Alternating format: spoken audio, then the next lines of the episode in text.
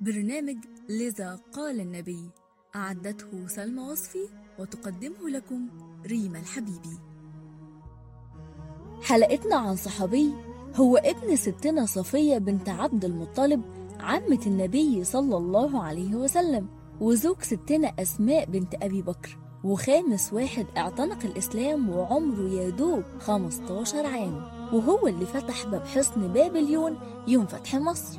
حلقتنا النهاردة عن سيدنا الزبير بن العوام واللي كان بيحب يسمي أولاده بأسماء الشهداء على أمل إنهم هم كمان في يوم من الأيام ينالوا الشهادة. وفي غزوة بدر نزل سيدنا جبريل في صورته وهيئته بعمامة لونها أصفر وده شرف ما بعده شرف.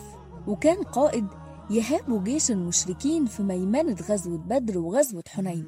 وكمان كان من حملة الرايات يوم فتح مكة. أما عن أشهر مواقفه مع النبي صلى الله عليه وسلم فكانت هجرته للمدينة اللي بمجرد وصوله والصحابة الكرام لمحوه فضلوا يكبروا ويهللوا وينادوا باسمه الزبير الزبير. فابتسم النبي صلى الله عليه وسلم وضموا القلب من الفرحة فكبر كل المهاجرين.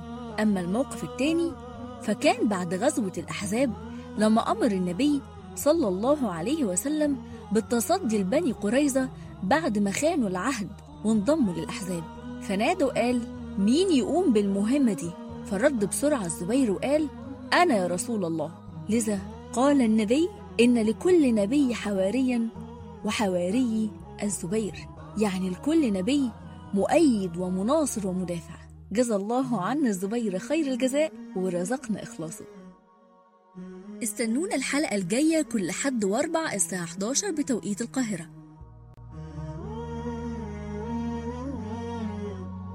you